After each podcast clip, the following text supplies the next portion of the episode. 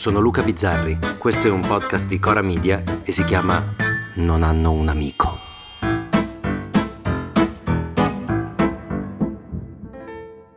Io non ho parlato fino adesso e non parlerò mai del caso La Russa. Non ne parlerò perché ho come l'impressione che chiunque ne parli, a parte pochissime eccezioni, lo faccia solo per tenere una posizione. Non c'è una verità provata, non c'è un giudizio, non sappiamo come siano andate davvero le cose e sia i tentativi di colpevolizzare la presunta vittima, sia quelli di demonizzare il presunto colpevole, sono soltanto dinamiche da branco di gorilla, da guerra fra due bande che oltretutto sono spesso formate da uomini e donne che di mestiere dovrebbero fare politica e non usare due ventenni per racimolare qualche voto in più o difendere i voti che già hanno conquistato. Intorno poi ci sono gli intellettuali di entrambe le parti che regalano pensieri del tipo se una donna sale a casa di un uomo, cosa ci va a fare? E a me fanno sentire un maschio incompiuto perché ammetto che più e più volte qualche gentile signorina è salita da me e la serata è finita con un bicchiere di vino, magari un bacio con la lingua e basta così. Se l'avessi saputo, se fossi stato conscio che per il vero uomo di destra basta citofonare e la mutanda è tolta di default, mi sarei comportato eh, diversamente. Chi ne esce sempre male da queste storie, però, e dico indipendentemente dall'esito giudiziario, indipendentemente dalla verità che esprimerà un tribunale. Ecco, le figure uscite peggio negli ultimi due casi di cronaca simili riguardanti i figli di due politici sono i padri. Ne uscì terribilmente male Grillo con un video che un buon amico gli avrebbe consigliato di non fare semplicemente per un motivo. Innocente o colpevole, quel video faceva male a suo figlio. Mio figlio è su tutti i giornali come uno stupratore seriale, insieme a altre tre ragazzi. Era un video dettato dalla rabbia, sicuramente, dall'amore anche, si capisce, ma anche da una visione un po' megalomane di se stessi, dall'illusione che un intervento a gamba tesa di un personaggio influente potesse essere in qualche modo dirimente. Una persona non nota, sconosciuta, avrebbe potuto permettersi un video del genere? No, e forse sarebbe stato meglio per lui. In questa storia, la più recente, invece, la russa padre, che oltretutto ricopre una carica pubblica leggermente ingombrante, aveva solo una strada, il silenzio. Al limite il classico mi fido della magistratura.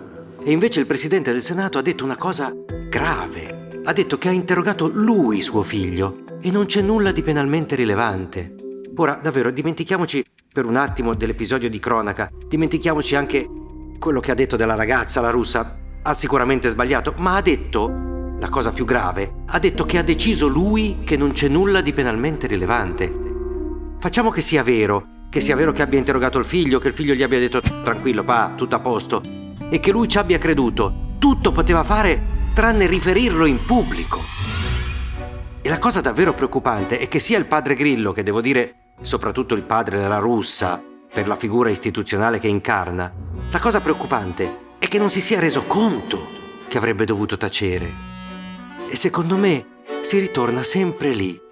Non se n'è reso conto perché la nostra classe politica, a destra e a sinistra, con pochissime eccezioni, ha perso completamente una caratteristica fondante dell'agire politico. Il senso dello Stato.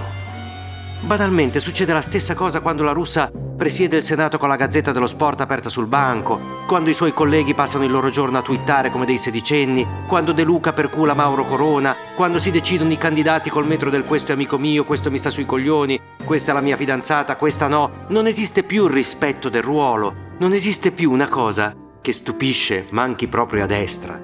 Non esiste il rispetto della divisa. Quella divisa che indossano i servitori dello Stato e che metaforicamente indossano anche quelli che legiferano e che governano. E invece no, è tutto in vacca. E quando è tutto in vacca, ti sembra normale che i giudizi non li diano più i tribunali, ma i papà. Papà che difendono i loro pargoli, come è giusto che sia, ma solo perché sono dei papà speciali, che se lo possono permettere.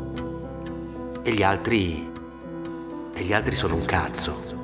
Ma io so io, e voi non siete un cazzo. A domani. Se volete commentare, se avete idee o suggerimenti per nuove chat di WhatsApp o testimonianze di nuove chat di WhatsApp, potete scriverci a nonanunamico@gmail.com o nonanunamico@coramedia.com. Anche per gli insulti, prendiamo anche quelli. Non hanno un amico è un podcast di Cora News prodotto da Cora Media. È scritto da Luca Bizzarri con Ugo Ripamonti. La cura editoriale è di Francesca Milano. La supervisione del suono e della musica è di Luca Micheli. La post-produzione e il montaggio sono di Filippo Mainardi. Il producer è Alex Peverengo. Le fonti dei contributi audio sono indicate nella sinossi.